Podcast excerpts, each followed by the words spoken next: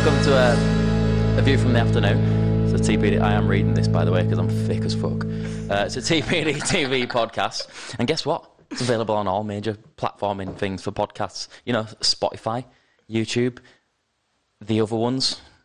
They're all there. The other ones that don't matter. We've got a boy on today. It's Jackie P, also known as Cowboy Biff Bop.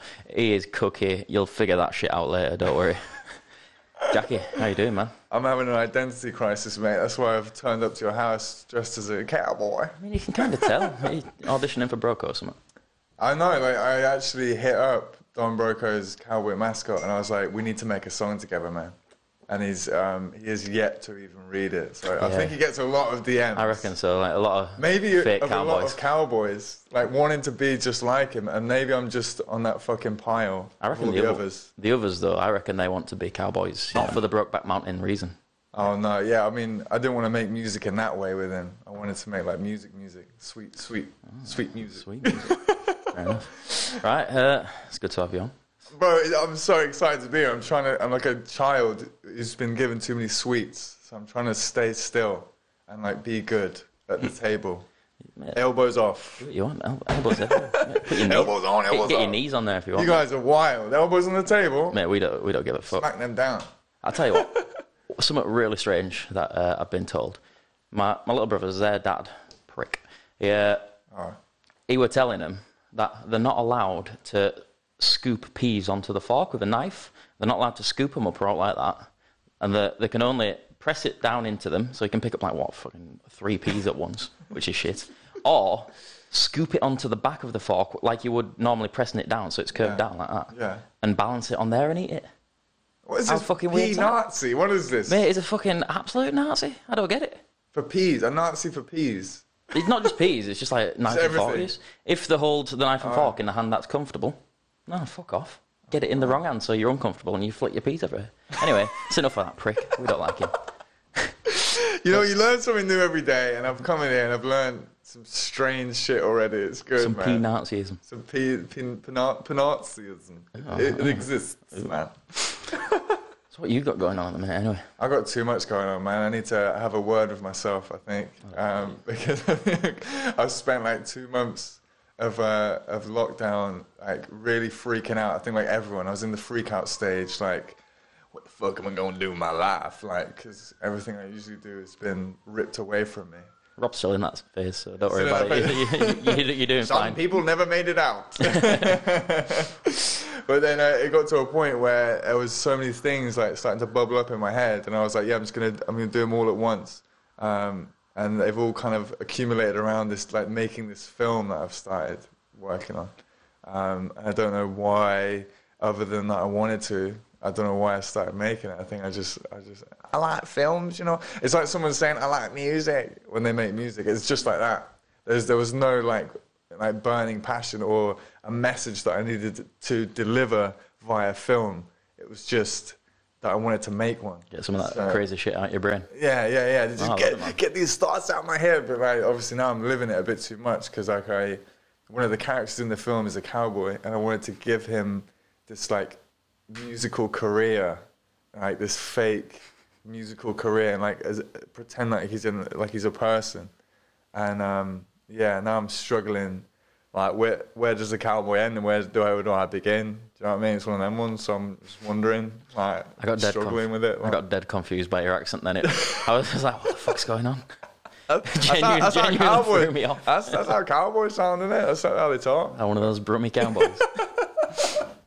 As you can see, I'm still struggling. I lied, you know. I'm still in the same phase as well. I'm still struggling. Who ain't struggling? I haven't got out of it yet. Mate, we're in his 20s. Everyone fucking struggles. No, it's good. It's fun. It's fun. Like, it's a fun project. And I think the film is almost taking a little bit of a backseat at the moment, because I've literally come from the studio to do making tunes to be on this podcast. So I think the cowboy has really overtaken the making of the film.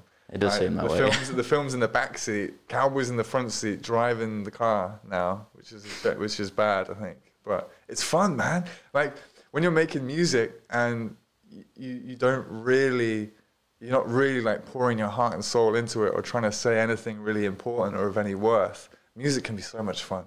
Mate, it's like the podcast, not the podcast, what they're called, parodies that we do. Like, yeah, genuinely, like, they're just dead fun. Yeah, it's hard to try and, like, obviously when you're doing a parody, you got to fit into someone else's music. Yeah, but like you say, it's just fun. You're not worrying about what someone's going to think of it. You're just having a laugh doing it. Yeah, are they gonna like it? Are they gonna understand what I'm trying to say with the song? No, they're not gonna like it, and they're not gonna understand what I'm saying with the song. That's the whole point. Exactly, it's fun, man. Like, it is trash. Like, tell me it's trash. I want you to tell me how shit it is, because I get off on that. I want you to tell me how awful this song is, and because I'm the same. I'm like, how can we make this sound really janky in the studio, you know? And I think we've achieved that so far. It's some pretty awful songs I put out. It's good to hear. So if you want to abuse Jackie, you will give him an erection. So give it to me, baby. Go ahead. He might show you a little tribute later on. Who knows? Woohoo! Just give it to me. Obviously, I know about the filmer because I filmed it and I'm in it, mate. Yeah. Well, not all of it, just a bit of it. You've got your cameo. I'm trying to fill it full of cameos because I love it in films when, like, bands turn up or famous people, such as yourself, turn up in films like Blink 182 when they're just in American Pie. Yeah, just randomly. And they're just chilling with this guy going, "Oh, well, bro, is that you on the screen jerking off or whatever?" And it's just like Blink 182 with their coloured hair. Like, is that them with Monkey? Yeah, I think so. Them? I can't remember. Rob's nodding, so it must be. He's our resident American Pie expert. Resident American Pie and Budweiser bitch. Budweiser bitch. Always good to have you. No, I'm cheers about that, to that. But no, I like it. I like things like that because I think I'm pining for, like, a time where films were just so, like, they were basically just long adverts or long commercials. You know, they had loads of bands in them, celebrity cameos for no fucking reason, ad placements like people holding coke, and I just remember all that stuff. And I remember films having these really long promotional runs where it was like there'd be toys in McDonald's, there'd be songs in the charts with music videos from clips from the film. And so that's what I wanted to do with this, is like make this like fake pop star person cowboy thing, and he'd make songs. And people wonder, like, is it for the film? Has he lost his mind? And I'm currently terrorizing all of my YouTube subscribers because they're all used to watching tour vlogs and watching me be on the road with SCARLXRD, and now that all I'm uploading is these fucking cowboy songs. To be fair, I bet they're quite happy just to have a bit of editing in them. Fuck editing. We don't need that shit. It's all point of a vlog, man. Just mash the clips together. But no, I had a message on YouTube literally the other day, and he was like, "Jackie, man, you know, this seems like a really weird phase you're going through, man. I hope you're okay. And if you ever need to chat, I'm right here, man. I'm right here." It's not a phase, Dad. Yeah. Not a phase, kid, on the internet. It's a way of life, man. It's a lifestyle. Yeah, so I'm glad that one person's concerned for me. I mean, you know, if I wasn't me, if I was like that outside looking in, I might be a bit concerned as well. But I kind of like that. A public meltdown are always the most fun ones to watch, aren't they? Exactly. A meltdown by yourself in a closed-off room. Yeah. Fucking boring for everyone else, isn't it? No one wants to see that. Let's slap that meltdown on the internet. Exactly. Let everyone see it unfold. Fucking Trisha Paytas crazy. Just going mad, yeah. But no, I think I'm all right. You know, I'm good. Like, I just love American, like, culture, you know, everything that's bad about it, everything that's good about it. And that's what I wanted to do with the character, was like channel what I love about America, like the over-the-topness and the brashness and the ridiculousness. And to me, I find it so funny, a very southern, you know, white, like British bloke pretending to be like an American, like a Matthew McConaughey person. I just find that really funny. But your American seems to be from Birmingham. It needs a bit of tweaking, all right? It needs a bit of tweaking. It's not quite there yet. It's not quite there. We're not. Yeah. No, it's more Birmingham, UK instead of Birmingham, Alabama. But we're getting there. We're getting there. Are you able to give out any idea of what the movie's about without giving out spoilers? You know, I forget almost daily what it's about because it's like I keep adding new bits to it. But there's pretty much, the cowboy makes a deal with the devil because the devil's like, "I'm sick of just having metal bands known as the devil's music. I want a bit of variety to the devil's music." and the devil has this like record label. So he's like, he sends the cowboy out to go and sign him an indie band called The Pessicoats, and they're like this indie band I've made up. They're my friend. Sounds genuine. It's a good name, isn't it? It's a good name. So if I see a band like that's real come out called The Petticoats, how do we have them word? This cowboy tries to sign the band, and his way of trying to sign them is giving them loads of drugs basically. And one of the drugs is this drug called Cookie Dust, which is the name of the movie, Cookie Dust. I'm going to say it. And it's a drug where when you take it, it increases your creative capabilities like tenfold. So when you snort it, you're going to go and do like a Mona Lisa painting sort of thing. And cheeky Bob Ross. Yeah, or yeah, I'm pretty sure you guys doing Cookie Dust the other night when you got them fucking Bob Ross paintings out. Like. One of us was. One of us was hogging all the creative drugs, yeah. The other one was hogging all the white paint. Wasn't he, Robert? Shut up. He hasn't let it go yet. Yeah, that's pretty much the main summary of the film. Then there's aliens get involved and some other stuff that I've just thrown at the wall, see what sticks. But that's pretty much the film, yeah. And it's we're like 80% done on the shooting. It's quite different from what you told me it were gonna be about. Really? Yeah. It must have changed in some time. It changes daily, my friend. Ask me tomorrow. Ring me up and ask me tomorrow and see what the film's about. It's completely different. 80% done. Yeah, that might be a bit ambitious as well, because I've actually got to edit the damn thing. And you know, editing is my strong point, watching those tour vlogs I used to make. So you're telling me you don't edit the tour vlogs? No. Are you sure? Because, you know, I think the rival in Rob's. I know, sometimes they're like an hour long, but there's no like nice edit, but hey. Yeah, it shows the realism, doesn't it? It shows everything that happens rather than... I just keep it real, man. All right? It, man. Okay. We show the good and the bad rather than... You can't change me, man. Good. You can't change me. It's a good, good transition there for the tour vlogs into touring, because... Yes. The big fucking, T. The reason why you love America so much, you fucking toured it, I imagine. Yeah. Three times as well. Count them, baby. Three times. I'll start champ. You do realise this is our podcast. Stop showing off. Sorry. You asked me on. It's flexing time, baby. Oh, shit. No, taught it 3 times. The first time I was very afraid because everything was new and we were going to like really like the arse ends of America, like the real parts, not just like the major cities where everything's glitz and glamour and gold. It was like the corners where things got a bit hairy and a bit real, and you might get stabbed for $5. Yeah, seeing that side of America was like, it was good. Seeing the skinny white cowboy wander out of a little bus. I was merely a boy then, without the cow. I was not a cowboy back then, but I'm gonna go back next time, and I'm going to blend right in with all the locals. Texas, you'll be fine. Yeah, we played Texas. Those Texas shows were great. They're, like, yeah, the kids in America, I love them. Like, they're all just mad people out there. So like, what's it like actually, like being on tour? Were you in like a bus or a van, or were you in cars? Like, yeah, we're quite a small touring. Here comes another flex. Flex alert! Flex alert! We're quite a small touring party, but we just get on one of those huge buses that you see the bands in. So we've got like 4 spare bunks, maybe 5. Oh, it's funny you should say that, because there's 4 spare lads who fancy going to America next year. Well, you know what, baby? I'm a hire myself. Like, could probably do a proper tour vlog for you. that's what it could be your job. Maz has got his touring party. I've got my touring party. And their sole purpose is to create the finest vlogs that YouTube has ever seen. I think that will fly with the label. Yeah, probably. You know, Island Records, I got a great idea, man. Just hear me out. We've got 4 spare bunks, you know. So 4 lads, get them in there. You hook us up with a trip abroad, we'll hook you up with some proper editing. Content, the big C. That's the one, man. It's all about the content train.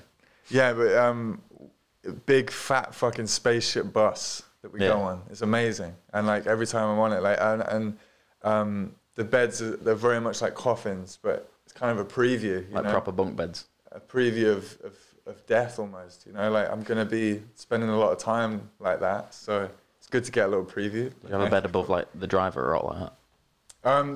The driver, like the drivers have always had like the worst, like the bum end, like the short straw sort of thing, because they have these tiny little cabinets that are like they have to curl up inside of. Like, our bunks are small, yeah, but the driver's bunks are way smaller, like by the so, bit where you sit and drive. The cockpit. The cockpit, yeah. That's not... that bit. That's crazy, man. That time tours, that's the fucking dream. You know, tour in America. It's the dream. I wake up and I'm all day I'm pinching myself, being like, wake up, man. This ain't real. This ain't real. It's all day until I've got like a bruise at the end of the tour from pinching myself. It does feel like a dream. It is the dream. And I'm forever grateful to have done it like 3 times, and we've done like Europe 3 times as well, and Australia, New Zealand, went to see those places, and just amazing, man. Like, obviously UK as well, yeah. Shout out to UK, UK style. But yeah, America's always been the most eventful. Well, it's fucking America, isn't it? Like, as shit as it is, it's fucking amazing. The trigger. I'll do a trigger warning if you don't like shit, basically, and toilet humor or whatever. This is a great. If they don't like that, they're on the wrong channel. Yeah, this is a great story for people who like shit, talking shit. The first American tour we did, our bus driver was like proper American, like trucker, and he looked like the splitting image of C6 Steve. Do you know C6 Steve? The guy with the ding. He looked exactly like C6 Steve, and proper character. He probably never watched this. I don't think he has a phone or anything like that, so I don't think he'll ever see this. I imagine he does. But when, like, how the fuck does he get on top? Fuck it, if you're watching, I love you, mate, but this is a funny story. When we first met him, I just know he does have a phone. Thanks, thanks for the bird. Thanks, bird, for the bird. He does have a phone, because when we met him, the first thing he showed us on his phone was this, like, CCTV setup that he got at home. And he was like, my wife don't know I got this in my house, but I got a camera in every room, because I'm watching her, because I know she's cheating on me with at least 8 different men. And it's like, there she is. And he was tapping his phone. And he could go from like screen to screen, and she's just milling about in this house. I'm going to catch her one of these days. And I was like, psychotic, that man. Yeah, weird fucking guy. And then halfway through the tour, one of the rules of being on a tour bus is you don't shit on the bus. That's just something that everyone knows. Right, he wouldn't do well on that bus. Like, he shat on the fucking seat on Route 66. Don't shit on the bus. When it's like touring buses, pretty much all the buses are going to be like, don't shit on the bus, because their certain toilet system doesn't handle solids, only liquids. And we all knew that. And so basically someone took a shit on the bus. Steve. Like, it wasn't. Hopefully it wasn't him, because if it was, very hypocritical, because he was telling us not to. Don't shit on the bus. Don't shit on the bus. Imagine he did it himself and tried to blame on one of us. Anyway, someone took a shit on the bus, and we're like, that's okay, like, it happens, like, it's whatever, like, we had a laugh, we're gonna get over it. And then we're all in a hotel having the shower. It was a shower day, and then we get like loads of messages on the tour WhatsApp from our tour manager, and he's sending us videos of C6 Steve with the bus's Hoover, and he's stuck the Hoover down the toilet, and he's just sucking all of the shit out. What? With the Hoover. Because he's like, it's blocked up, I got to get it out somehow. And he's sucking it out. And we're like, what? Why? And like, fucking mental. Like, are you doing... And our tour manager decided not to like stop or anything. He was just laughing, filming him, being like, that's funny. Sent the video to the group chat. And then sends us another video. This is where it gets worse. Sends us another video of him then using the same Hoover to fucking Hoover the bus. Oh. And he's going around the bus, Hoovering the bus up. The whole bus stinks like piss and shit. Oh. And then a couple of us had bed bugs after that. Oh, wonderful. So they're annoying, aren't they? Yeah, mad annoying. Like, but I guess using the shit Hoover is going to do that. You're in hotels at the same time as being in tour busing.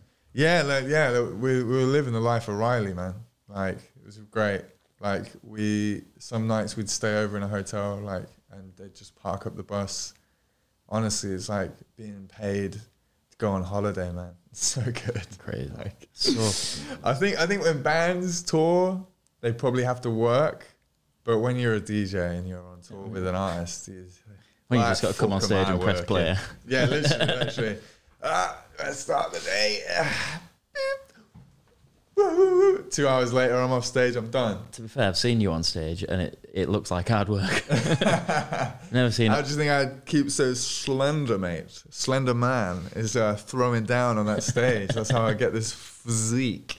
It's great. It sounds incredible. Like, what would you say was the craziest part of being on tour? Like, what was, experience-wise, would you say is the most mental? I think the one where I started, like, I really had to be like, Jack, you've made it, brother. You've really done it. Like, it was almost like, this is the moment you've been waiting for. It was a really weird moment when we did an American tour with Bring Me the Horizon. Flex time, flex alert. I mean, this has been nothing but a flexes. We did an American tour with Bring Me the Horizon. Oh, thank you. And fucking mental. No, it was amazing. We watched them every night. Because, of course, you would. Yeah, why wouldn't you? They put on a bloody good show. And there was one point where we were in the venue getting ready for the show that night. And there was a gym in the venue. And me and Maz, SCARLXRD Maz, I call him Maz because, you know, first we know each other, first name basis. We went to the in-venue gym to get our pump on. He was getting his pump on. I was just like running. Just cardio. You got to work on your cardio. Just like... Oh yeah, I'm gonna be running around that stage later. Better get ready. And then like Bring Me the Horizon and just walk in, like minus Ollie, because he was a bit more of a recluse. Very lovely guy though when we finally did meet him. But Bring Me the Horizon and just walk in and just get on the treadmill and start doing some weights. And I was just on the treadmill. I had no top on. I mean, I rarely ever have a top on. But they were all dressed in their gym gear and everything. And I was just like, all right, well, I'm just, yeah, just like, and then it took me a second, like, to realize that I just said, what's up to Bring Me the Horizon, and we're all just in this tiny little gym together, and it was so strange. That's fucking mental. I wouldn't know what to do. I'd yeah, because they're one of my, like, favorite bands ever. Yeah. Like, you fucking know, amazing. Love them. Was this, like, before Ammo? This is when Ammo was out, yeah, so this was, like, May last year. Fucking yeah, so, oh, yeah, America fucking loves them, man. Like they're adored out there. Yeah. And it was just such a fun and strange opportunity to be wheeled out in front of Bring Me the Horizon fans every night. Do you ever get on it? It was challenging them, to say the least. Like, you know, they're there for Bring Me and they get SCARLXRD. It was fun. To be fair, genre kind of makes it, done it. I like that with Bring Me, because I think they're not afraid to like challenge people and just generally just say, fuck you, we're going to do what we want to do. Like, well, they've always been like that. Yeah. Ollie's a right bastard, he'll just say whatever the fuck he wants, he don't care. Legend. So like, I love they do that with their music, and they also, you know, their choice of support, the choice of who they decide to like collaborate with, the whole thing is just like a big middle finger to like doing things how they are expected to do them. You know, I know that's a big thing for them, and I just respect it. So them taking out SCARLXRD was a lot of fun, and it was just cool hanging out with him. And Maz did a couple of songs with him actually. He did what is it Antivist? I think he did. Fingers up. Yeah, he did guest vocals on Antivist in Philadelphia. That's fucking. And it took every fiber of my being not to run out on stage and get topless. Cause I was like, well, Maz is on the stage, so that means I can also be on the stage and get my top. But I was just side of stage, just letting the moment be what it was. And they were doing the vocals together, and I was just like, wow, excuse me while I touch myself. That was fucking crazy, man. Like, it was so good. And they're just all really nice people. Like, and Jordan Fish was talking to us after one of the shows, and he was just like, love your stage presence, man. You know, I just couldn't take my eyes off you. He's the true talent of the band as well. Like, he's the one you want to be talking to. Yeah, yeah. And he was just like, yeah, love your stage presence. And I was just like, I'm never going to forget that. And I'm going to forever bring it up. You need a DJ? Yeah. Come on, Jordan, I'll hook you up. Yeah. Like, that would be so jokes. Like, yeah, not even Bring Me, just you, Jordan Fish. Do you need a personal DJ to follow you around and play music, like theme music for you? So do you get a chance to, like, chill with him much, or, like, get on it with him, have a cheeky session or like that? I mean, Ollie tends to keep himself to himself from what I could see, which is it's very strange, isn't it? But and then Maz is like SCARLXRD's the same. He keeps himself to himself. So they were both sort of like just chilling in each other's camps. But then there was one time where we went backstage, me and Maz were drunk, and we went to their part of the backstage, and Maz was just talking to them for hours about, I can't really remember what they were talking about, because I was just standing there with just a grin on my face, being like, bring me the horizon. Bring Me the Horizon. I'm just drinking with Bring Me the Horizon. I'm in the same room. Because I'm just an awful fanboy. Like, Maz is really good at being cool. And, you know, we've met a bunch of crazy people. You know, Flex Alert. We met Jonathan Davis, the lead singer of Korn. Yeah. And that was just, I nearly exploded. And he just, into just 1,000 pieces, just human combusted. But we met him at Rock Am Ring in, like, 2018. He was watching the side of stage, and then he came over and spoke to Maz and was just like, oh, my son's a big fan. Like, I heard him. No way. I heard my son listening to you in his bedroom, and I popped my head in and asked him who it was, and it was you. So here I am watching you side of stage. I'm just like freaking out, just being like, same with fucking, oh my God. Same with Rob and me. Like, Rob and me, every member of Broco and 75 and Biffy, and he'll just be like, "You're right, guys, how you doing? Like, great set and shit." And I'll just start crying and tell them I love them. Yeah, I can't do it, like, because obviously they are just people as well. Like, but you're never going to convince me of that. They are godlike, so I can't just treat them like a normal person. Influence your life so much. It's like they're no longer just a normal person to you personally. Yeah, I think Jonathan Davis is one of the best, like, varied, like, vocalists, like, in metal, man. He's got a fucking mental voice. I love it. And I told him that, as well as some other things. And it was like one of those, like, jokes in films where the handshake just goes on for too long, because I was still holding on. And there's like a photo of Jonathan Davis, like, pulling away. Like, trying to get away. Just, like, just still shaking his hand. And his bodyguard was so scary. But I didn't even mind. I was like, it's worth getting tackled to the ground. I just got to hold on a little longer. That's mental, man. Oh, man. We met Good Charlotte the same day, actually, the twins from Good Charlotte. And they were like, yeah, tell your boy. They didn't meet Maz. They were just like, tell your boy that we fuck with him, man. He's cool. No way. Like, that's fucking mental, like, that so many people fuck with Maz. Yeah, it's great, like, because he's, I think he's just a bit of a, he's like a wild card kind of artist. Like, he seems like he kind of kicked off, I don't know the genre is in, but like that kind of like screaming, rappy, just it's kind of like his own thing, and he's formed it almost. Yeah, it's like he just took it there, you know. I think he's a huge, like, Deftones fan. He's a huge metalhead, but obviously likes rap music, and he was like, I really want to marry the two in the purest way that I can. And I think he's done that, because I think, you know, metal bands flirt with the idea of, like, rapping.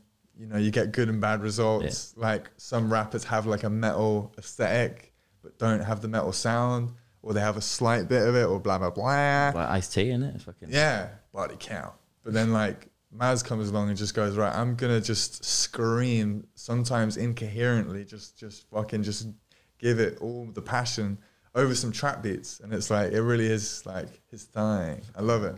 I love working for an artist who's such a, like, oddity, you know, such like a maverick guy. Like, I love it. I love the fact that I don't DJ for just like a rapper sort of thing. Like, he's a very interesting and you know, just like amazing artist. Like, sick, man. I love you, man. I love you, man. So I was watching a documentary the other day, and it was about musicians and like how like the marry two genres, and saying it can be done. Like, anyone can throw two genres together, but for someone to make it work, get a following and like do what Maz has done, it's like it takes a literal fucking musical genius. Yeah. It's easy to throw two together, but very hard to get them flowing together and get them like just building on each other. I've always been drawn to that stuff. Like, I remember hearing Enter Shikari for the first time when they were like, it was like metalcore, and then they were like, we're going to throw in some like trance and like 90s dance music over the top of it. And I was like, this fucking rips, like. And I just love it when people decide to do that. Like, they would just start playing around maybe, and and then that's their sound, you know. I love shit like that. It's so exciting. I love an artist that have like just variation, that can just provide a bit of everything. Like, I mean, I could talk about music for hours, man. You've really set me off. Oh, yeah. So, like, you know. Music's kind of my thing. I don't know if you know. Well, kind of guess with being a DJ.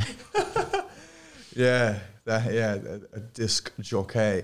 And actually, I can lay claim to being a disc jockey, because when I first started, I did use CDs, like physical CDs, and I would burn like a pack, like a whole pack of CDs, and I'd write down, this is The Killers, Mr. Brightside, this is Mystery Jets, Two Doors Down, or whatever, then track number 3, oh yeah. And I'd actually have a big stack of them, and I'd have to redo them every week because they'd just get covered in shit. And then they'd start skipping and they'd get scratched and they'd get covered in beer. Because I used to, one of my first like proper like DJing gigs was DJing the Casbah in Coventry. I don't know if you've ever been to the Casbah in Coventry. I've never been to Coventry, mate. Would you? Exactly. No, shout out Coventry for life. You raised me on the Coventry screech. At that place, the Screets. At the Casbah, I learned a lot about DJing. I used to do the indie disco. So the main room was like the thumping ass music, and then I was in room 2 with the indie disco, where everyone just came to make out. Really, like I don't know. You're not gonna listen to music, are you? Shit. I don't know if they were like, what's what you say about mine? Fresh as indie, mate. All right, I came from indie, and I'll always be indie. I think they just came into the room to make out, because it was generally a quieter room. So I'd just be soundtracking all these kids making out of each other, and I'd just be like, oh yeah, give them a bit of fucking Sex on Fire. Give them a bit of Dakota by Stereophonics, and then give them a bit of... give them something nice and slow, mate. Get some slow dances on go, some room, romance. You know, like them twangy guitars. But yeah, so I am actually like a jockey of discs, because I had the CDs. That's mental. I've never learned how to use vinyl though. They're the real ones. They're the real DJs, you know. Well, yeah. I think when you can scratch and you know, like the precise point on your record without having a little label or all like that. Put that in front of me. Fuck and I will run a mile screaming. I don't know how to do it. Put it in front of me and I'll scratch your record, but you know, I'll give it a go. I will murder your record collection. Yeah. But I won't be able to mix it, no. But, and now it's just, you know, I'm obviously just a cheater now because I'm USB in the CDJs. But I've never got to the point of being a laptop DJ, really. Not when I go out with Maz anyway. But. You tell me any fucking modern DJs that aren't like that now. Yeah. It's like, it's hard to do, innit? I'm not snobby about it, because I think, honestly, it's like, as long as you're delivering the audience, you know, something to entertain them and make them happy, however you do it, it don't matter. Like, and a lot of the time, people will go to a night and they don't want to hear you blending and scratching and mixing and doing this, that, the other. Like, sometimes they just want, like, a decent taste in music to be played to them. Like, you don't want to have, like, a really self-indulgent DJ playing loads of, well, I think this is a good track. And it sounded like, good in my bedroom, so I'm going to play it. Like, now, you were working that crowd. Don't give you that shit. Yeah, but it's still just the songs we like. Crowd. Palm of the hand, putty, baby. We're just quite lucky that the crowd likes the same shit we do. If not, it would be kicked off. But that's why they booked you, because they know you represent. You're like a cultural mass of what's going on. What is it, a zeitgeist? Is it? I have no idea what that means. I'm thick. Right. Don't throw fancy words at me, Jackie. You're a zeitgeist, baby. You know those. Is that what a zeitgeist is? Can we get more of a description? it's like a moment in time, and it's a certain thing, and it's a. Where's my phone? I'm gonna look it up. Hey Siri, what does zeitgeist mean? Computer boy, you Budweiser bitch. Search zeitgeist. Oh, using Siri to cheat. No, but zeitgeist means the defining spirit or mood of a particular period of history, is shown by the ideas and beliefs of the time. Any wiser? I don't think that's us, is it? Any Budweiser? Yes, fuck? Sir. That's what I was trying to say. It's time for us to flex. Because obviously, we did do Piccadilly 10,000 strong on the fucking party, mate. Flex alert. But that's nothing like in comparison to you on tour. Yeah, back to me, thank you. Back to you. So, flex deflated. Deflated flex. No, it's... like, watching you guys do that, I was like, I almost feel like I am in there. Smelly shoes right now. Like I could feel how you guys were feeling. Like I could see the micro movements in your faces and that. You know, I study your videos very closely. But I could see the micro movements of like excitement and just being like, holy shit, like we're here, and all these people are here to have a good time with us. Like feeling like that is more addictive than anything. No else like it, is there? Genuinely, no else like it. Yeah, and like, so that's the only downside of like touring, is every night you get topped up. Oh yeah, straight to the veins. You get topped up with the adrenaline and the love in the room and the energy and the sweat and the cocktail of everything that's at a show. And then when you come off tour, you don't have it for a very long time. And then it's like this, it's like the come down. Like, I'm going to ask, like, what's it like for you? Because obviously on a massive tour, it's completely different to us. We did one weekend at Leeds Fest, felt a little bit famous because of it. And I fucking cried in the van on the way home because I was like, how am I going back to normality? Whereas you've fucking toured for God knows how long, in all over the fucking world, every fucking night, just having a banging time with a crowd screaming for you and Maz, just going mental. Yeah. How do you come back to normality from that? Because I struggled with 5 days. I had a crash landing back into normality. Shout out Maz as well, quickly, because he did change my life. I got to say that. He changed my life, and like, forever grateful. Like, I don't do any of the things off my own back, really. It's all him. It's all this guy right here. This guy right here, man. Scar. I love you, man. Can't quite reach that. What have you done to your elbow there? Oh, I fell off my bike. Is that why you're not doing delivery anymore? Pretty gnarly there. No, I'm still doing it, bro. I got back on the bike after I fell off. Come on. You big bad barista? I'm both. I have two-job Ronnie right now. Oh, well, calm down. The flex alert. What the fuck was I talking about? After coming back after tour, so I was shouting out him quickly because he did change my life. He took me from being a DJ who did like club nights and this, that, and the other, and general like normal DJ things, to like seeing the world and being a part of his universe and a part of his fan base and fan group and whatever, and sharing those moments. So he changed my life forever. But yeah, it's like he deals with it quite well because he gets back off tour and then he just makes 8 more albums. Like, I get back off tour and I'm scrambling around of like what to do with myself because it's almost like, you know, no purpose. He did just smash out music for fun, doesn't he? Yeah, he really does. He really does. He's just very prolific like that. I think he wanted to be like Gucci Mane. Like Gucci Mane put out like 20 mixtapes a year sort of thing for like 5 years or something. He just sharted it out. I think Maz some of it was shart as well. Yeah, all filler, no killer, baby. But I think Maz wants to do that. Obviously more killer though. You'd hope so, wouldn't you? But yeah, getting back on tour, it's like I've got, you know, my girlfriend Jazz, God bless her soul. It was hard. I think it was hard for her because like I would get back and I was just a bit of an asshole, to be honest. And she had to have you around all the time as well. Which she was like, she'd gotten used to me not being there. Good times. And then he's fucking back, for fuck's sake.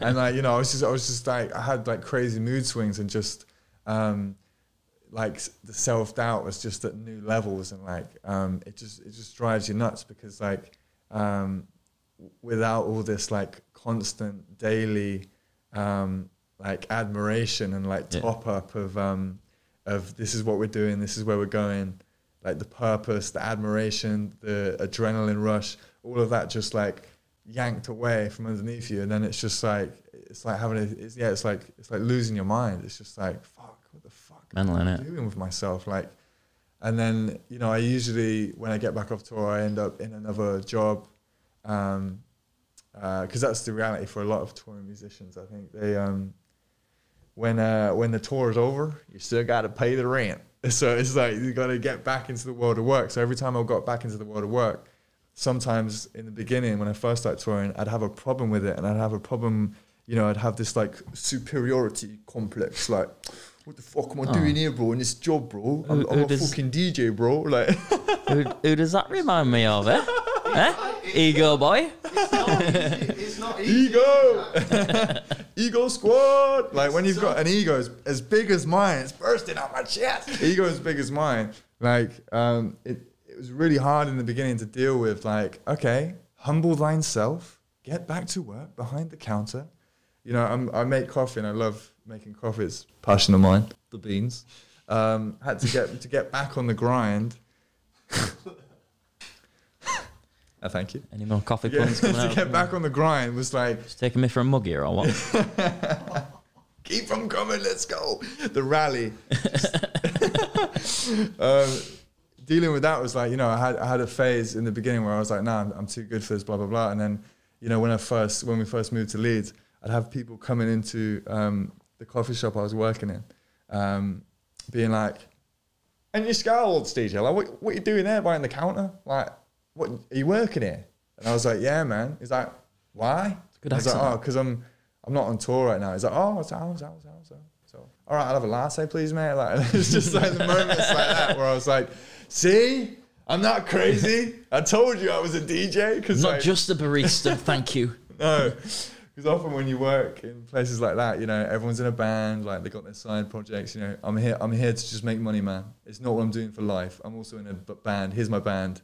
And I'm there as well being like, yeah, same guys. I'm actually a DJ. I'm not supposed to be here either. And it's like yeah. This whole denial of like... We've all been here for 5 years now. Yeah, same. But, you know, any minute now, won't be here ever again. And, you know, goodbye. As soon as the record label picks me up, I'm gone. But I did have that moment, like it felt like a movie moment last year when I left my job to go on tour with Bring Me the Horizon. And I was just like... That but no, I wasn't like that because I did love working there and I loved everyone who I worked with, so I didn't do that. But it was a semi. So. I did that for just a holiday to America for 2 weeks. Yeah. I was like, fuck off, I quit. I'm off on holiday with my mates. Sometimes it's good, man, to just throw your life in the bin, you know, and just close the lid. And you know what? There you go. I'd like to say I'm better off now for it, but I'm still just as skint. Hey man, you're wealthy up here, brah. Got a nice new flat somehow because of it. Yeah, well, hey, does the job? All right, it's not bad, is it? We're like proper first world problems on this podcast right now. I know, man, like, woe is me. Poor people at home, like I can't afford food, but fuck me, he's got a nice flat. Oh, he's going through it. This fucking cowboy's really going through it. Yeah, I am going through it. Thank you. No, everyone's got their own problems, right? Stop fucking judging you. Just because you can't afford to eat, don't mean we have to be sad. Yeah, ain't my problem, bitch. No, I'm joking. Everyone's problems are relative, and I think that's something that my girlfriend Jazz has taught me a lot of things. That's one of the things she's taught me the most is like everyone's problems are relative, like because you can end up beating yourself up about feeling bad about something or feeling sad about something because it's like there are worse things happening in the world, and that's 100% absolutely right. But everyone has problems relative to thine self. That's it, man. No one's life's easy. Yeah, like, don't matter what you've got. You could be fucking millionaire, you'll still have something to put you down. Yeah, like that Post Malone song, like "Rich and Sad." That's it, man. Bro, look, the king himself. Fuck man. Elvis. Rich and sad. That's me, Posty. We're the same guy. Why don't Maz do like, oh, and yourself obviously, because part of SCARLXRD. Why don't you like? Sorry, beer's getting me a bit gassy. Gassy. Why don't you just talk constantly? See, I'm in the boat where I fucking would like. Well, yeah, who won? But with Maz, because he puts his heart and soul and every fibre of his being into like performing. It really knocks him for six every time he gets off the stage, like because he's literally put all his energy and just passion into performing, and it really takes it out of him and like. For me, I'm having a laugh. I'm like running about and like pressing buttons, but I'm not giving it like how he gives it. So like I think he would tour forever because he's a machine. But even machines need time to recharge. Mate, you're telling me they need some planned preventive maintenance. Yeah. You know, a bit of PPM, sir. I'm all about that. Let's talk about PPM, mate. 100%. If anybody needs an engineer and you're really well paying, hook me up. This guy right here. I'll fix some. He used to fix planes. Yeah. Those ones, those specific planes, the Nyaum planes. Yo, I got. This is another party story. I got a great story about planes. So, Maz's old management in the beginning, we had 2 festivals booked for one day, and one was in France and the other was somewhere else. I can't remember. Was it Germany by any chance? Because that's where the accent's coming from. It was somewhere else. And they were like, the only way we're going to get there on time is if we take a private jet. Oh, no. Oh, no. We're going to have to get a private jet. But, yeah, we literally played this festival, drove to where the private jets leave. I'd never been on a private jet before. It's called an airport. Never been on one since. Yeah, a port of air. I've never been on one since. But we drove up to it, and it just played the festival. And back in the day, I used to have very little belongings. So I would just, I'd be leaving for the shows and just pick up any bag. So I had this Sainsbury's bag with my belongings in it. And Maz and his management and his everyone else loading onto the private jet with their luggage and I was topless. Gucci. I was topless with like really badly dyed pink hair with my belongings in a Sainsbury's bag because I was too hot to wear them because we literally just got off stage. And I was just walking onto this private jet with my fucking Sainsbury's bag. Was it at least a bag for life? Or was it just a little shitty white one? It was a standard orange one. It wasn't a bag for life though. Like, you know, it wasn't that good. And then yeah, like they were taking loads of photos of me getting off this private jet with my fucking Sainsbury's bag. It was like the like anti-flex, you know. Who's she? A good friend of mine, Auntie Flex. Do you what? Have you had your own rider? No. Or do you just got like the back? Do you just be like, Scar, get me one of these? And they basically provide. Scar has his own sort of like mini rider, and then there's like a rider for the crew, and yeah, it's no one else on the tour ever drank vodka, so I would always have like a bottle of vodka to myself. And the partying actually got really bad on tour for both of us. And so obviously Maz would be on stage shouting his head off, and then he'd get off stage and we'd get on the tour bus and he'd continue shouting his head off because we'd be debating something or we'd be singing songs at each other, like usually like Oasis or like... They do have a lot of screamo, to be fair, do Oasis. Well, they're the kind of tunes, yeah. Like when you're with the fucking boys, you can just fucking belt them out like you're doing Wembley. And we used to do that in the back of the bus, just like, it was like, you know, shredding our vocal cords.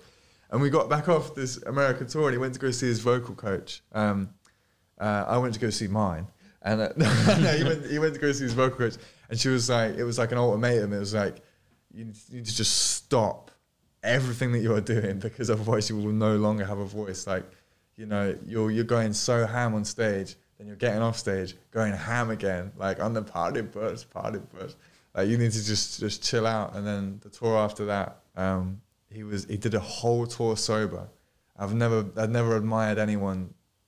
Well, I admire him anyway, but at that moment of him doing a whole month in Europe, completely sober, still giving it the fucking welly. I was like, wow. See, that sounds like two things to me. It sounds one, hard as fuck, yeah. Just to do a full sober tour where you know you're touring God knows where, yeah. Having a laugh with your mates, just jumping about and fucking about, and two, boring as fuck. Like, just have a fucking bev.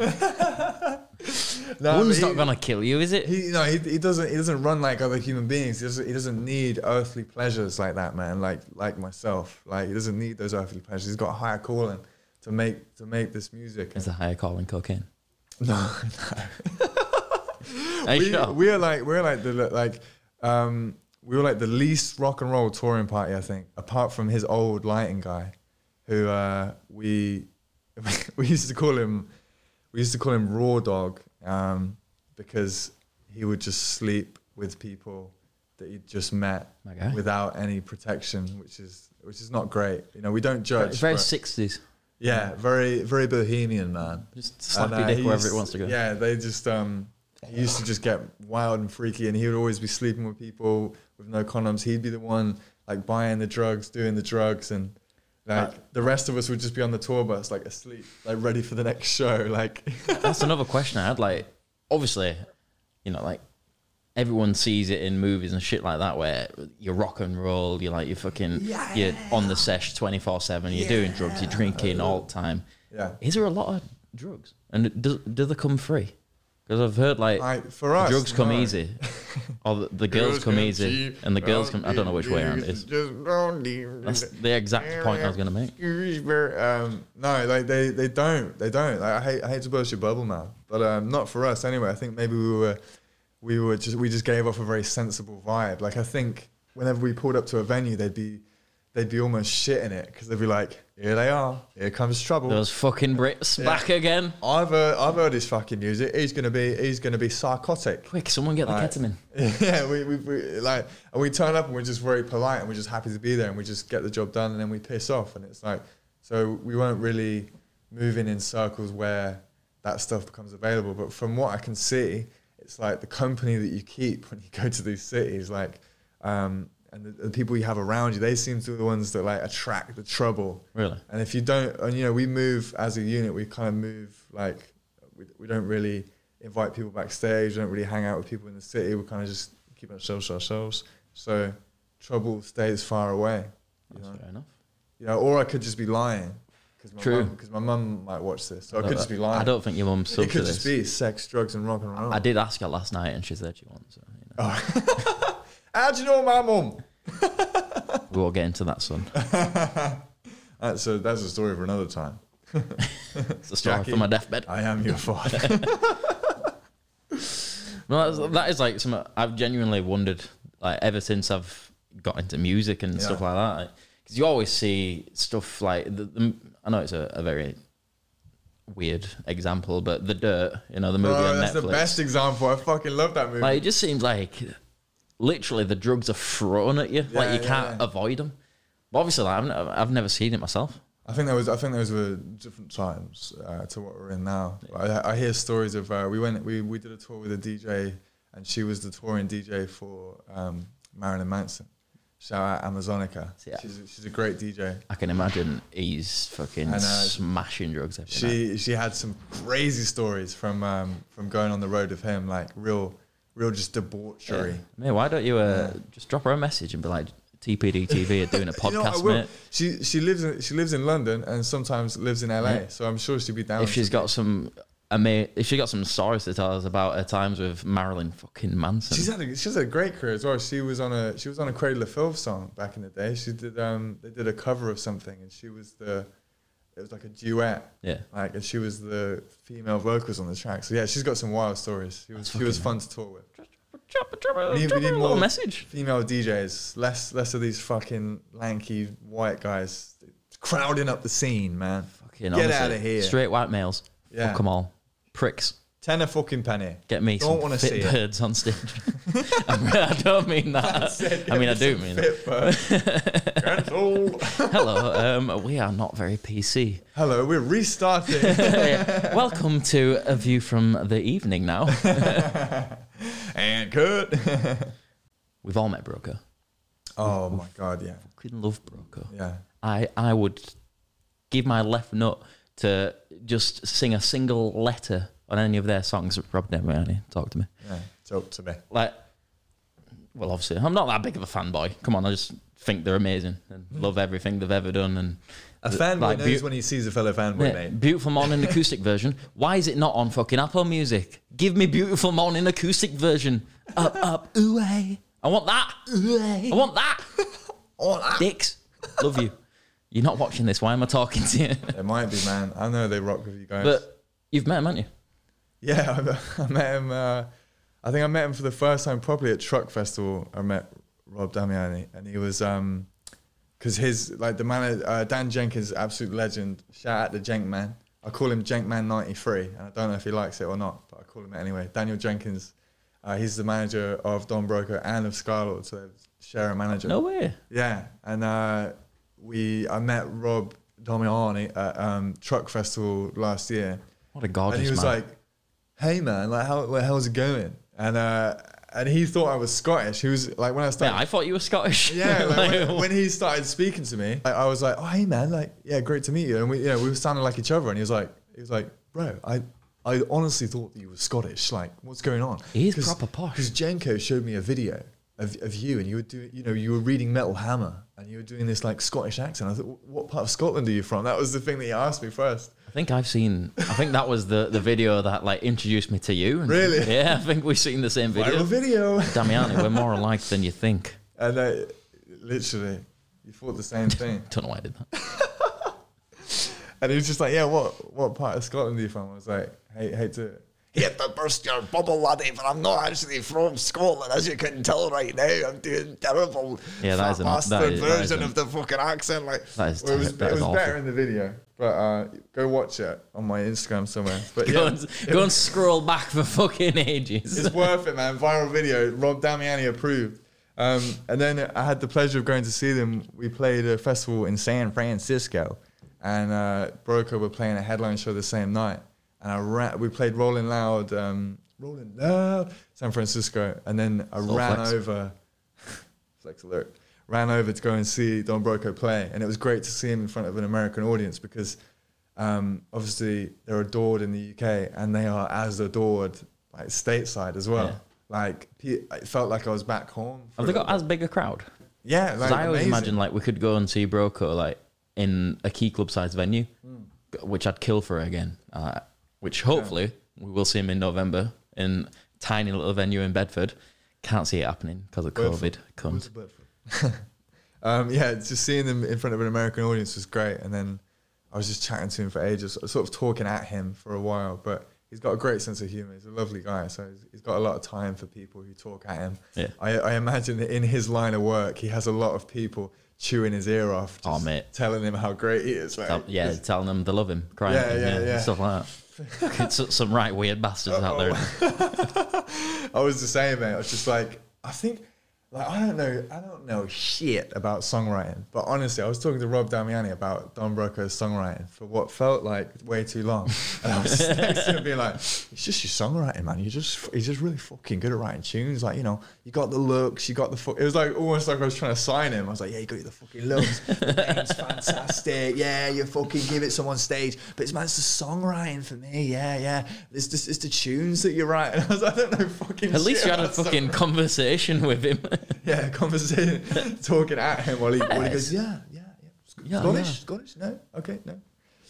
And then, mad embarrassing, there was a woman stood next to him. This was backstage at Truck Fest. A woman... by the way, at Truck Fest, we do a fucking great DJ set. There you go. What are you doing? Book 'em. 2,000 trees have seen us, they know. Leeds Fest, they've seen us, they fucking know. What are you doing, Truck? Book 'em, do it. Do it. Fuck the others, it's us. But yeah, there was a woman standing next to him, and I shit you not, lad, she looked exactly like the woman from the cowboy video, the one who's like the cowboy's daughter. Yeah, looked exactly like her, and I was like, "Oh my god, you're from the video, right?" And she was like, "What?" I was like, "Yeah." I should have, when she said "what?" I should have left the conversation there, but no, I kept it going. And I was like, "Yeah, the Don Broco video, and the cowboy." And I started doing an impression of it like this. And she was just like, "No, that's not me." And she just had a kid as well. Like, I think. There's absolutely no idea what you're on about. I can't remember. Don't quote me on that. There might not have been a kid. That might just be added. But yeah, it was just so embarrassing. And so like, you know, within like 30 seconds, I'd really disappointed Rob Damiani because I wasn't Scottish. And then I just offended this woman because, you know, looking like the crazy daughter from the fucking Don Broco video isn't the highest compliment. I don't know. She's all right looking. She's all right. She's not bad for a cowgirl. That's what you're into. Or a cow person. A cow person. Is that the thing we should say now? Cow person? A cow pig. Shouldn't assume they're cow. Shouldn't assume they're cow. Yeah. I have no idea. I'm terrible with it. Honestly, I'm so... Like, even when I know someone's prefix, I fuck it up still. Like, not on purpose. Pronouns, you fucking Is that what it is? See? I fuck up the fucking word. Man said prefix. I was like, eh? What's the prefix? Like but yeah, the same night when we were done bothering Rob Damiani, Johnny Marr was just walking about because he was playing Truck Fest the same weekend, and my friend George, who I was with, like his mum is like obsessed with the Smiths, and I was in a Morrissey t-shirt at the time, and obviously they're sworn enemies now. I was wearing this Morrissey t-shirt. It's from his album, You Are the Quarry, and he's got this fucking big machine gun. So it was like Morrissey with a machine gun, like looking like that. And I kept like aiming it at Johnny Marr, being like, doing like a machine gun impression. And I was like, he didn't see me, thankfully. But if he did, he would just been like, there's always fucking one of them. Who's this Scottish cunt? There's always a fucking wanker in a fucking Mozza shirt. Like, and I was just like, George, film him. It's Johnny Marr filming for your mum. Get a video for your mum. Like, being really obnoxious. Like, and I wasn't even fucking playing Truck Festival. I'd just gone to fucking watch Broco and watch Easy Life. And I was fucking backstage bothering Johnny Marr with my fucking Mazda machine gun. Like, I mean, Morrissey's a prick now. Like what the fuck, man? Where are all these beliefs coming from? Like, I think someone's taken over his brain and just started like. Someone else is sitting up there. It's not the Morrissey that we used to know, man. He used to stand up for fucking good shit, like don't eat animals and all that stuff, and like the Queen isn't that great. Like they were good messages, man. She's fucking boring, isn't she? Yeah, hell yeah, Moz. I can back that, but now I can't really back what you're backing now. Even though I'm still in your t-shirt, shooting Johnny Marr. Shooting Johnny Marr, just for you as well, Morrissey. Like, oh god, I need to check myself. Yeah, poor Johnny.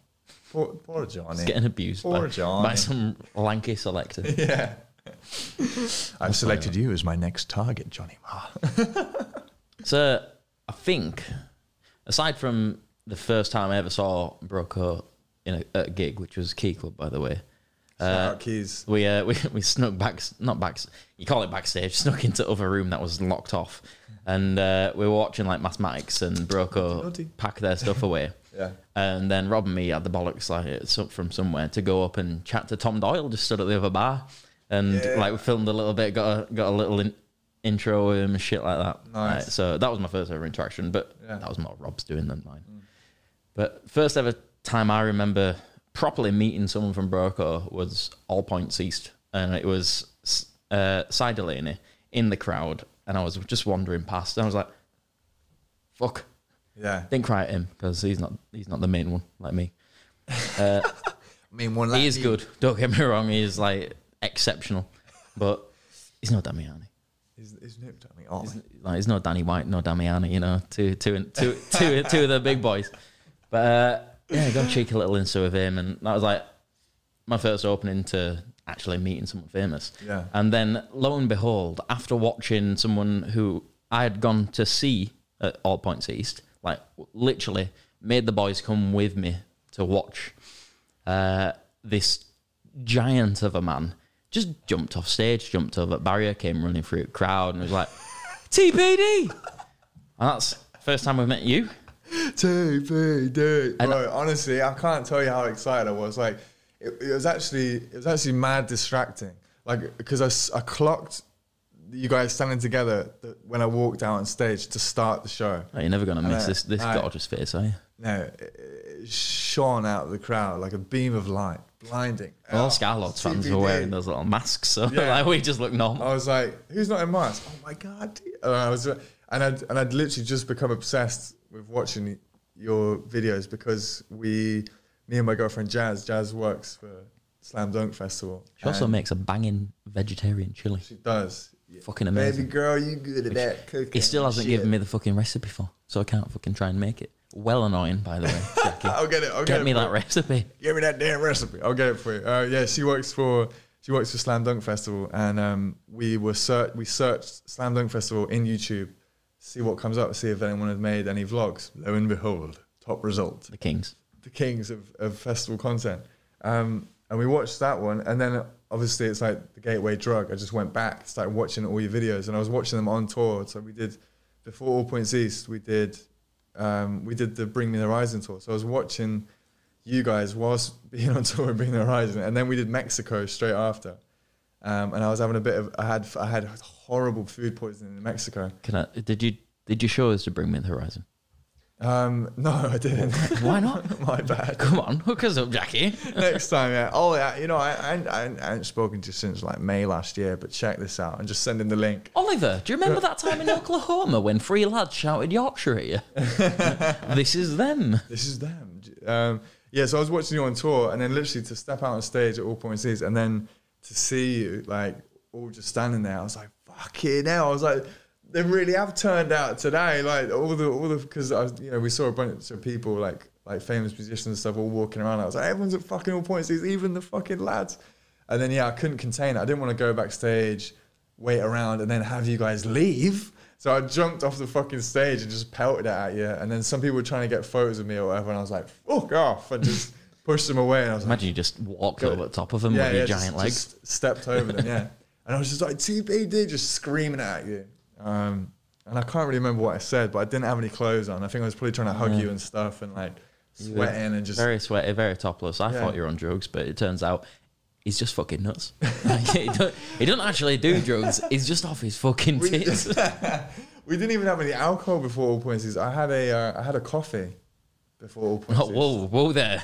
Yeah. Calm down. Yeah. You say we weren't on drugs, man. Come on. I was on the hard drug caffeine. I was on a fucking cappuccino. And I wanted to say hello. Like, I didn't want you to leave and then lose you and then, missed opportunity. And I've still got that photo. It's one of my favorite photos. I'm looking so smug with myself. Like, not that I've just played this festival.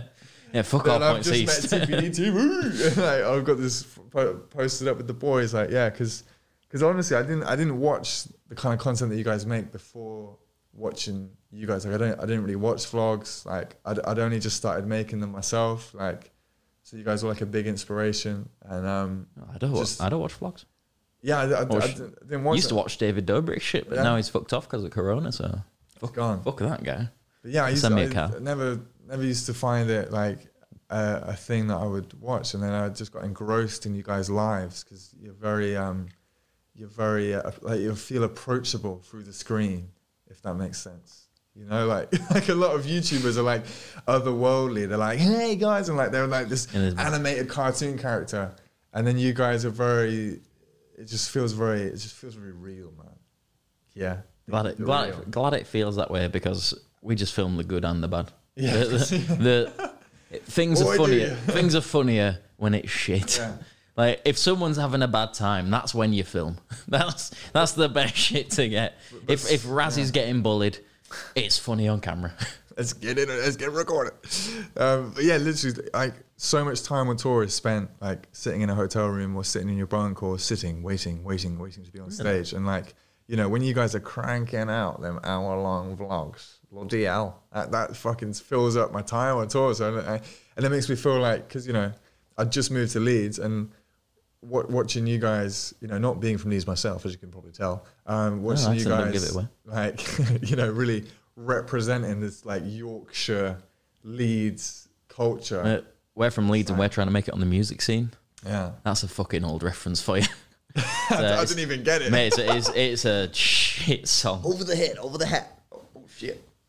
Over the head. So it was just seeing you guys put it out there so vividly and like so detailed. I was like, I feel like I know these lads. I feel like I know Leeds. I feel like I'm gonna feel more at home in Leeds now because we can go there, maybe avoid there, maybe go there, like all the places that you go. So basically, all you're doing is having pre-drinks and going to Key.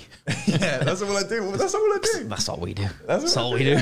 Yeah, literally, that's all I've been doing. Like JD from Slam Dunk and the guys at Key Club really just saved my life, giving me that slot at Key Club. Top lads, by the way. Yeah. All the boys and anyone from Key Club who's ever put up with our shit because we can be intolerable assholes. Like, fucking thank you. Yeah. But not only the Key Club, but the cop bit beforehand and everything you've ever done for us. And then, just cheers, guys. Like, it's been a fucking right left. Let's keep it going. Book us for some shit and pay us. Yeah, because they kept me going between like tour. Because like when I come off tour, they'd be like, oh, we'll get you in a Key Club. And like, I'd be there. So that would like keep me topped up like money wise, but also like in terms of like adrenaline and feeling like an important person. It would keep me topped up being at Key Club, giving it the big un on the fucking Key Club stage. Let me tell you, like the Key Club has never had a better night than a fucking Jackie P night as well. Oh, like, don't get me wrong, they've got some banging DJs that we've listened to for fucking years play the same stuff every weekend. But a Jackie P night, fuck me. You never know what you're gonna get. Like, not only do you get the all-time bangers, the stuff that you're always gonna hear that is just great, you're gonna get something special. You're gonna get something you never knew you wanted, and you're getting it anyway. Yeah. And stuff that, if you have a request, and it's a good request, you're getting it. Yeah. Like, the other guys, like, it's only a request if it's an all-time banger. Like, they don't care. Like, I'm open to like suggestions, and also like I want to just give people a good time, and like I feel like I don't want to undermine the audience because I feel like people who come to Key Club fucking, they know their music, man. That's why they're coming to the Key Club. Exactly. So I can play an slightly obscure song. I mean, you know, some people treat like huge songs as these obscure songs that they're not going to touch. It's like, you know, a lot of DJs think one band has that one song. Let's not touch the rest of the back catalogue. Not at all. Get them fucking B-sides on that. Yeah. Get the one or two fucking going, and then everyone else figures out what it is. And yeah, and then also, like, you know, dropping the wow, the wicker wow cards in there as well. You know, like something like... Oh, I thought you meant the actual Wild West song by Will Smith. That is a banger. It is a banger. So when I return to it better be played. I'm expecting that now. Wild, Wild West. All the boys are going to roll deep in cowboy outfits. Yeah, yeah, yeah. I love Will Smith, man. He's one of my heroes, like Men in Black. We used to have a tape of Men in Black. We taped it off the telly, and I wore it out because every time you wore the actual tape out. I wore the tape down to the bone of the tape, man. It's weird that because tapes don't have bones. I didn't do, bro. That's fucking biology 101, mate. Mate, we could chat bollocks all fucking day, you and me. We could. But let everyone know what's going on in Jackie Land. Tell them what's good. I'm just gonna keep like making these awful songs and putting them out and making music videos, and they're not awful. I think they're fucking great. I think they're funny. They you know, as long as I like them, don't matter what anyone else thinks.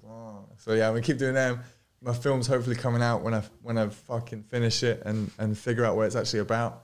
And I'm also working on some music videos for other people now as well. I'm working with a friend of mine called CJ Pandit. Definitely check him out on Spotify. If you like 1975 and like 80s kind of pop music, CJ Pandit's amazing. So check him out. And if you need a hand, you know, fucking give us a chat, man. I'm always down to film some shit. Working on a video for his new shit. And you know, if anyone needs or wants to work on music videos, I'd love to do it. Like, you know, maybe hire me and Dan, the Dream Team. Hi, I'm Dan. Make some fucking cinematic shit, you know. Yeah, boom. Thanks for having me, Jackie P. Peace out. Shout out, TPD. So was SWHBB ? Bang. 2020. Fuck coronavirus. Woo. You all right? I tell you what, Jackie, though, your songs, as good as they are, I would like to hear them on some form of musical platform. Is that coming at any point soon? No, yeah. Plug. There we go. I forgot that. Upload them onto Spotify. They're just, you know, they're getting figured out. They're going through the conveyor belt. See if they're good enough. I don't know what the fuck I'm talking about. Let's wrap this up, baby. Dear God, you're almost as bad as me. That's what it sounded like just then. Fantastic.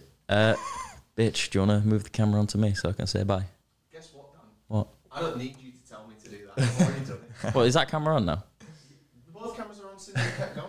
You said the camera were dead. You said the camera were dead? Wrap up to that. So that camera's been with the fuck's sake. Now that was the one that died, right? Right. That one. Let's not bring up deaths. Second of all, you saw me plug it back in and restart. Jesus. You're acting like I watch again. What you do. Wrap up to that fucking camera. Oh yeah, you're right. I was talking to that one for a little bit. Now it's just going to be weird. Mum and Dad are scrapping. I prefer them anyway. They're nicer. No, but. Cheers for watching, guys. This has been my first podcast. It's been fucking fun. I'm not going to lie. It's just a good laugh, this. Just chatting with your mate, like having a bit of banter and talking about bollocks, especially when he comes dressed as Cowboy Bebop. But, yeah, cheers for watching. I've really fucking enjoyed this, and I cannot wait to make some more. Like, it's going to be fucking banging. I love our channel. I love you guys. I love everything about it. Other than that... View from the afternoon. It's a TPD TV podcast. What was the last one? Social. It's available on all the major podcasting platforms like Spotify. It's on YouTube because you're fucking watching it now. You weird bastards. Right, let's wrap this up. No, I want to say bye. But honestly, thank you all. Love you all. It's been an absolute pleasure, and I can't wait to do more. Right now, I've got that out of the way. Fuck off.